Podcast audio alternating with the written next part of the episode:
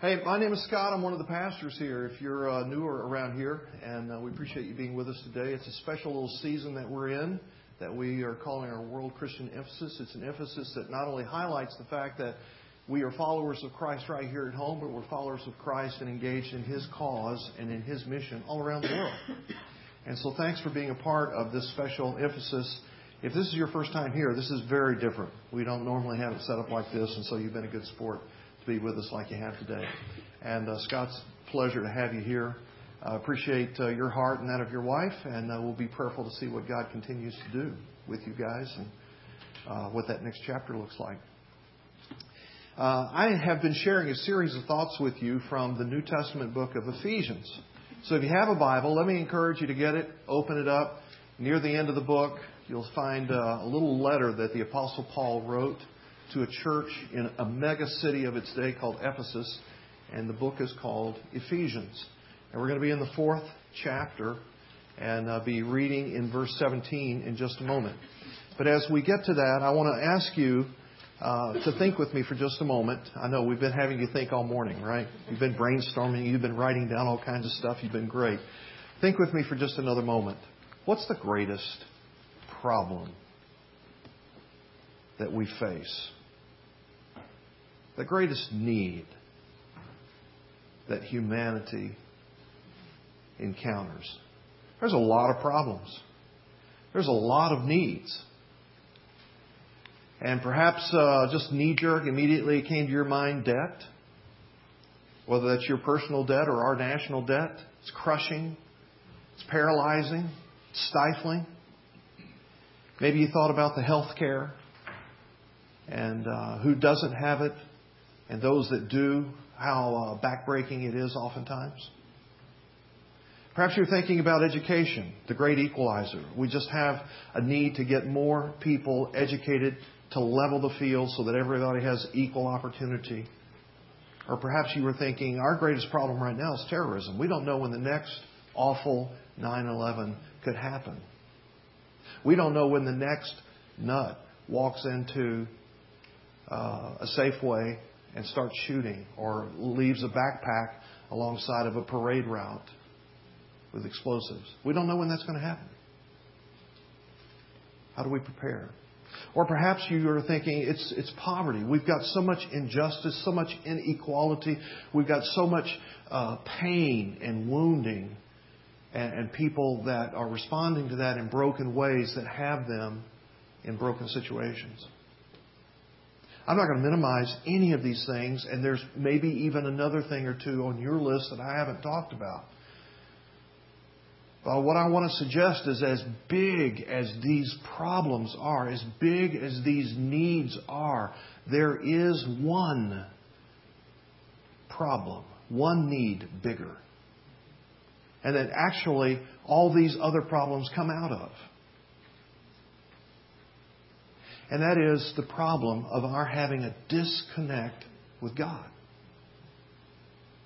Now, the text we're going to read in just a moment says when we have a disconnect with God, the Creator who has created us for Him, for Himself, for a relationship with Him, when we have a disconnect at that point, the text we're going to read in just a moment says that results in a hard heart. And I want to suggest to you that hard heartedness and that has come out of a disconnect with God is the root to every other kind of problem, every other kind of scenario you want to imagine that is needy, painful, grievous, unjust. I mean, there was a time uh, in the founding of our country, and I don't want to paint that too flowery, but a number of those settlers came to settle it with the purpose and the plan of living to the glory of God and extending His kingdom and sharing good news that's found in the gospel around Jesus Christ. And so part of the debt situation was addressed by people not holding you in debt, just giving you what you needed. Poverty was addressed by me sharing what I have with your need. And um, Come. You can enter my fields. You can harvest some stuff that you need for your family. healthcare. Of course, we didn't have all the technology that we have today, but we, we just were there for one another. And we would sit with one another in those hard kinds of times. Education, well, all the early schools, all the early higher institutions of learning, colleges and universities, were founded by people with a soft heart toward God. All the early hospitals were founded by people who have a soft heart toward God. On and on we could go. So I, I, want us to go ahead and get right into the text and see how Paul is going to outline this situation and what can be done about it. So picking up in chapter 4, beginning with verse 17. Now this I say. Now this is the apostle writing a letter to these church members in Ephesus. He's been addressing a number of issues and a number of situations.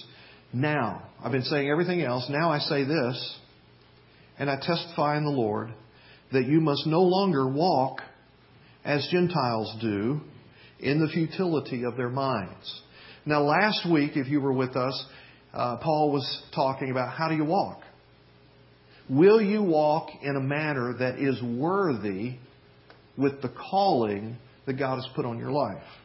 If you missed that, we'd encourage you to go online and listen, pick up one of these CDs today. It's a very important message. Will you walk in a manner that's worthy of that calling?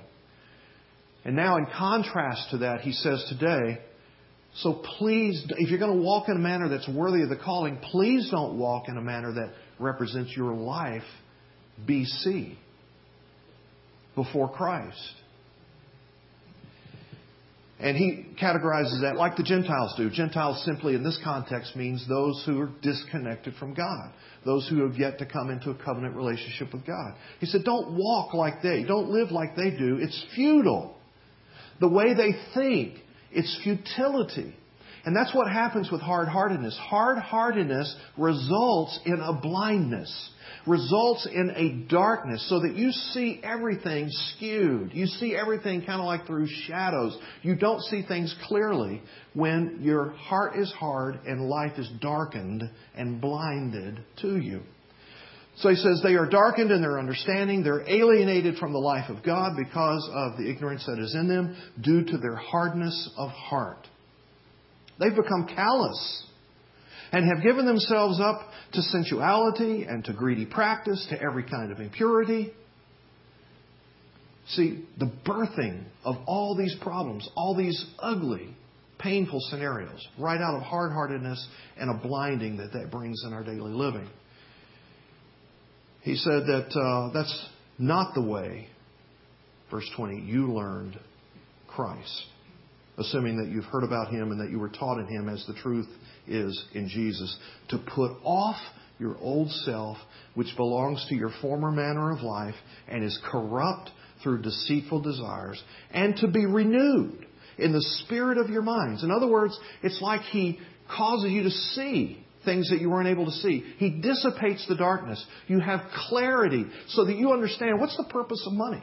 What's the purpose of career and vocation? What's the purpose of your marriage and your family and your home life? What's the purpose of community? Cities, towns, villages, cul-de-sacs, whatever. You begin to see all these things differently when He has begun to renew your mind, to change your mind, to transform you by the power that is in Christ and His Spirit. So, verse 23, and to be renewed in the spirit of your minds and to put on the new self created after the likeness of God in true righteousness and holiness. Conclusion, verse 25.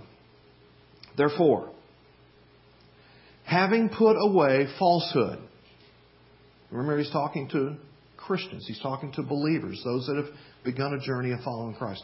Since you have begun to put this stuff away, let each one of you speak the truth with his neighbor. Let's be, be a new community. Let's be a kind of community that begins to express our hearts, express our thoughts with one another honestly. For we are members one of another.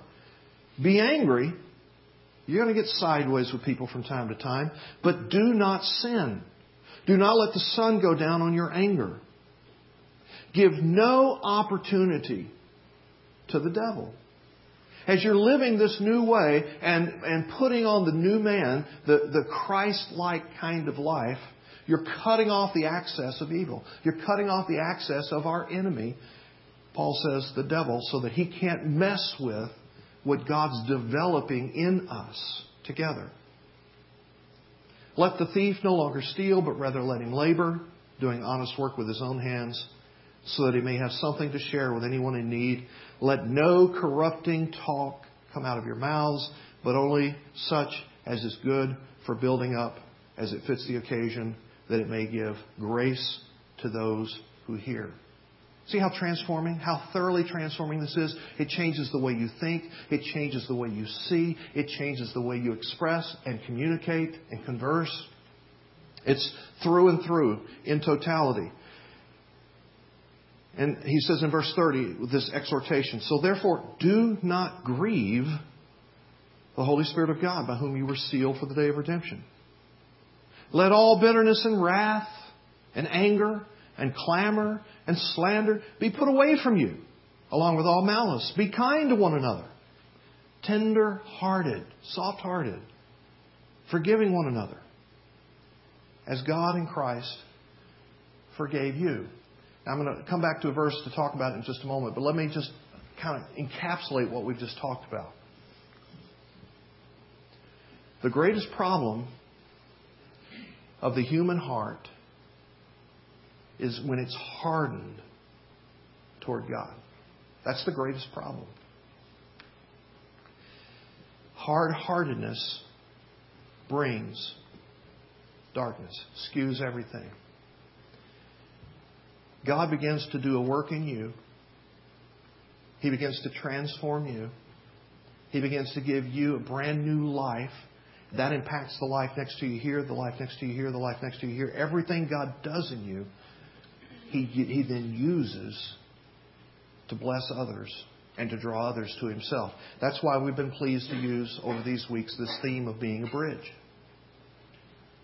Everything that God is beginning to do in you as followers of Christ, He intends to use that to the betterment of others, to the blessing of others, to bring life and light to others. And so you've just spent all this time brainstorming, you know, how can my life be a bridge? How can I make a difference? What's God doing with me? What's unique about me? And how does that translate out? Uh, with whom uh, has God put around me that uh, bridge building can be happening? You've come up with some great ideas. I wish I could just move like from table to table and kind of glean all that. I think we're going to be putting up a lot of it so that you can look at it later. But there was one thing that occurred to me in my own little brainstorming moment leading up to today. And that has to do with how some of you uh, interact with a new phenomenon, a relatively new phenomenon. It's just the last few years, and that's called social media. And I wanted to take a moment to talk about that, and I'm asking Sam Hughes to come and talk with me about it because Sam Hughes is Mr. Social Media. so while Sam's coming, most of you know Sam. He's married to Laurie, and they've got a couple of boys, and they've got a girl that's expected and on the way. So congratulations about that. Sam works for one of the local tech companies, uh, something like that around here. And um, he is uh, uh, very quiet usually around here, but very conversant in the blogosphere and, and in the internet world. Anyway, Sam, I'm messing with you a little bit here. But uh, is this your chance? okay. Uh, so when we say the word social media, some of you are just so all over that. We're not going to tell you anything new today, but others of you are like, social what? So, uh, Sam, just take a minute and say, explain to us what is social media. Well, first off, uh, keep paying attention because I'm going to tell you a little known secret about Scott before we're done here. uh, so, social media is, is a way to leverage your friends. It's usually in the internet uh, space. Uh, you were an early adopter, actually, with the blogging, uh, but there are new tools now available to share uh, information, photos, thoughts, questions. I had a really interesting discourse the other day Yes, you on did. internet. Yeah. Um, you didn't answer my question, but other people did. I'm, going to let you buy me a cup of coffee for that one.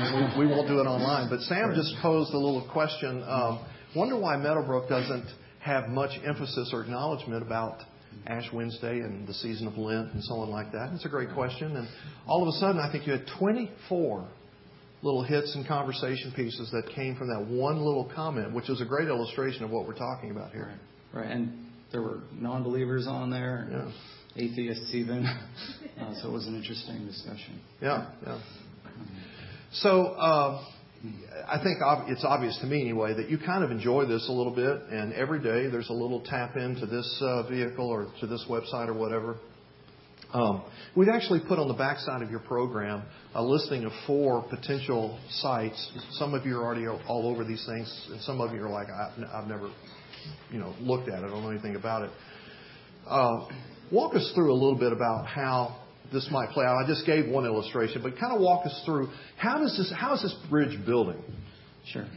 Um, so there, there, I think two things that you can really do that are kind of new. Mm-hmm. Um, one of them is making it easier to find out uh, about a church in, in, your in your neighborhood. Uh, I'm going to talk about Yelp first. Okay. um, so a couple years ago, uh, I actually wrote a review on the site called Yelp, which is I think the last one in the list there.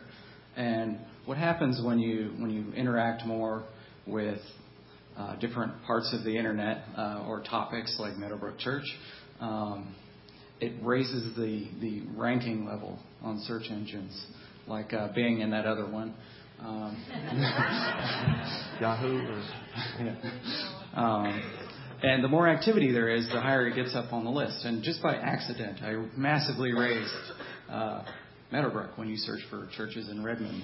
It comes up, my review comes up near the top every time. Um, and, and Which, by the way, was a good review, so I'm really grateful for that. um, but there are other ways. Uh, my my personal favorite is is on these these phones now. Um, and you can use those to share and, and use things like Facebook and Foursquare and Twitter uh, to kind of share your ideas. Um, actually, here's the part where you get to find out about Scott. Uh, little known fact. Uh, take out all your cell phones right now, your, your Androids, your Windows Phone, your iPhone. Scott loves it uh, when when he's not worried at all about about what you're doing on your phone at church. Uh, I give you the benefit of the doubt that you're looking at your Bible. Yeah, absolutely. I saw a number of you out there reading on your Bibles. But one thing you can do, I just want to show you how fast it is to check in. I, I always have Facebook open on my phone. Um, just pick a few of your names here. Uh, you can check in, and now 500 of my closest friends know I'm at church and what I'm doing, and a few of you are here with me. Um, I love that. 500 of my closest friends. yeah, and they're all over the world, right? So yeah. there, there are new ways to, to connect, and I do have a good number of friends that since I'm in software and in in, in Redmond, mm-hmm. a lot of the folks that I, I interact with are not believers, mm-hmm. uh, and sometimes they ask me some pretty hard questions, and mm-hmm. that's my chance to just say one thing, right? right. So. Uh, other things I've done is sometimes I put a Bible verse up and I'd like you guys to do that this this uh, today. If you if you hear something that you thought of, I think it'd be really neat to see a whole bunch of check-ins or reviews. You don't have to have a phone. Uh, you can do it on your computer as well. So just back to the Yelp site. Yeah. Let's just say somebody in the room hasn't ever touched Facebook, Twitter, or anything, but they wanted to maybe make a little difference Uh, you would say to them, you know what, you could just go to that site. You could just click a little review about what your experience been like at Meadowbrook. Yeah. And that would make a difference. We have people, I, I don't know if you've been able to track how many people have actually checked out your review. I don't know that number. But, it, but it's incredible. Yeah. And every time I do a search, churches in Redmond, that thing just keeps popping up. And it's a couple of years old. Yeah. And uh, if we had more of those kinds of things, it, it would be kind of remarkable like that. Yeah, I know there are at least a couple people in the room that found Meadowbrook through uh, through that review. Um, so okay, uh, I'm, I'm looking at one right now. well, we. Uh, uh, sometimes Sam will make reference to an article that he's read in a magazine, and you can just kind of click like on that. It goes to Facebook. I've done that. Several of you and your friends have then read these articles, and it just creates this conversation about faith, about Christ. Yeah. Anything else that uh, occurs to you about what you uh, would want to say to us about? I think I'm pretty good. I'm silent. Okay. No, no more secrets about to come out, huh? No. Okay. Thank you so much, Sam.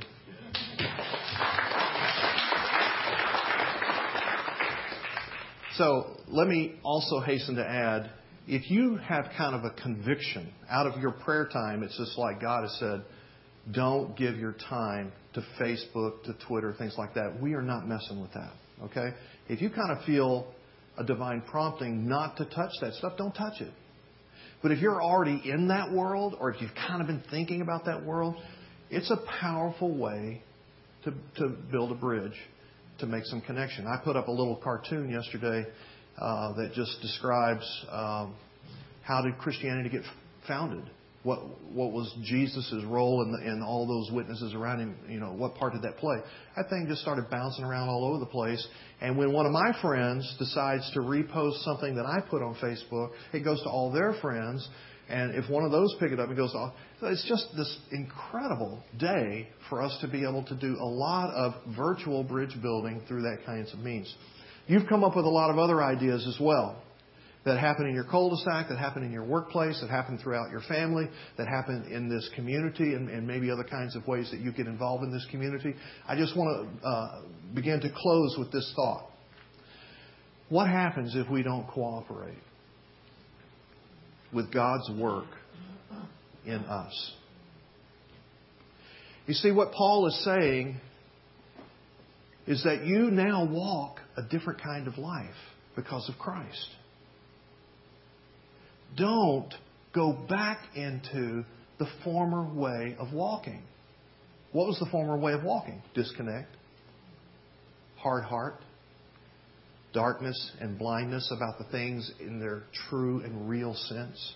He said, don't go back into that. When you don't cooperate with the work of God's Spirit in you, you do not stand still. You move backward and you move away from God. Every time there is a stirring of God's Spirit in you or around you, and you don't respond to that or you say no to that, there is a hardening that takes place in your heart. And this is why in verse 30, Paul admonishes don't grieve the Holy Spirit. Now, you know what the word grieve means. It means to make sad, uh, it means to cause sorrow. He said, don't do that to the Holy Spirit. And they go, what's the Holy Spirit? Okay, you know that God has revealed himself to us. He has pursued us and come after us. He's revealed himself to us as a creator, as a father. He has pursued us and saved us as, a, a, as the son and a savior. And he also expresses himself to us by way of his spirit. It's invisible, it's intangible, but it's very real and sometimes palpable. And his spirit is always around us. His spirit is sometimes moving in and about us. And when, whenever we cooperate with that, whenever we lean into that, his spirit just becomes more active, more powerful, more per- pervasive within us. And whenever we are resisting that or saying no to that, we are becoming hardened and more distant and ultimately disconnected. Now, if you're not uh, familiar with what the Holy Spirit does, quick survey, the Bible tells us that He brings salvation to us. He's the one that begins to convict you about that and, and the idea of, I want to know Christ. He's stirring that in you. Some of you, He's stirring that in you right now. He's been stirring that in some of you every week for the last few weeks. I've had conversations with some of you about it. It's an awesome thing that the Holy Spirit does. The Holy Spirit transforms us. When you come to Christ, His Spirit then begins to dwell in you and change you. Changes the way you think, changes your appetites and the things that you desire out of this world, changes your hopes, your disposition, Everything, even down to the way you talk. That's why Paul was admonishing about all that. He transforms us. And then this text tells us he seals us until the day of redemption. That is to say, he makes you secure in God. Once you are in God's hand as God's son or God's daughter because of your faith in Jesus, nothing can ever pull you out of that. He seals you in that. You're secure forever. And He empowers us for the mission of Christ, which is what we've been talking about. So he gives you opportunities with people. He gives you time to say something. He gives you the words to say. He gives you times to do something and, and guide you in what you're doing, how you're encouraging somebody, what you're giving to them, how you're blessing them. You put a hand or an arm around them and you're encouraging. He gives you those opportunities and stirs you to act in those kinds of ways. And in all of these matters, and I could give you another 50, but for the sake of time, in all of these matters, when you say yes to Him or lean into Him, it only accentuates more in you. But when you say no and resist that, then it creates distance and hardness. And so Paul admonishes please, please, please, don't grieve the Holy Spirit. Lean into Him so that He has the full transforming work that He wants to do in you. Now, very interesting. Fast forward all the way to the end of the Bible. What's the last book? Revelation. And the beginning of the book of Revelation has a message, a word from Jesus to seven churches, right? Some of you know this. And it's kind of describing the end times and what's going to happen when Jesus returns to us as Lord and as judge and so on. And he gets into that whole discussion by first giving a specific message to seven churches. The first church he addresses in Revelation chapter 2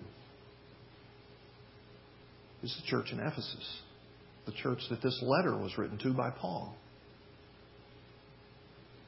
And in that uh, moment where Jesus is addressing the church, this is years after Paul, Jesus says to this church, There's a lot to commend you for. You've been serious about theology. You've been serious about getting rid of false prophets and false messages. You've been serious about serving. You've been diligent. You've persevered. You've been through all kinds of oppressive, persecuting kinds of things. There's a lot to commend. But I got a major problem. Jesus said, You have lost your first love. Speaking of Him. Very busy about the things of faith, very busy about the things of church and so on like that, but the heart had not stayed sensitized to Jesus, passionate about Jesus. And so that's the plea that I leave you with today from Paul. Don't grieve the Spirit. How long has it been for you since you had that sensitive sense of His activity in you and around you? How long has it been since you've had that sense of intimacy? You can hear whispers from Him. I don't mean audibly, but just in your heart. Little thoughts appear and you go, you know, I know that's God talking to me. How long has it been since you've had joy in the Lord? How long has it been since you've been able to sing a song like we've sung today and it just move you and you just enjoy God's presence as you express yourself to Him in that kind of way? How long has it been since reading the Bible has been dynamic and meaningful to you? How long has it been since prayer was a meaningful exchange between you and God? Friends, if, if these things are, are a little alien to you right now, it's not happening very well or very often for you right now, you may be grieving the Spirit. You may be creating distance. And I want to encourage you not to grieve. I want to encourage you not to resist and to say no to the things of the Spirit. I want to encourage you to ask yourself is there some area of disobedience? Is there some area that He's been tugging my heart and I've been saying no or not yet? What would it take for you to say yes right now? Will you receive Jesus and His saving work in you? Would you yield to that transforming work of God's Spirit? Would you live Jesus' mission by God's Spirit? Let me pray for you. Father, thank you for meeting with us in these moments. Thank you for by your Spirit stirring in us communicating to us, bringing light so that we can see some things we need to see. I pray for every friend in the house today that they would be able to say yes to you, yes to whatever you're calling on them about today. And I pray that for the sake of Jesus' glory and Jesus' work in us. Amen.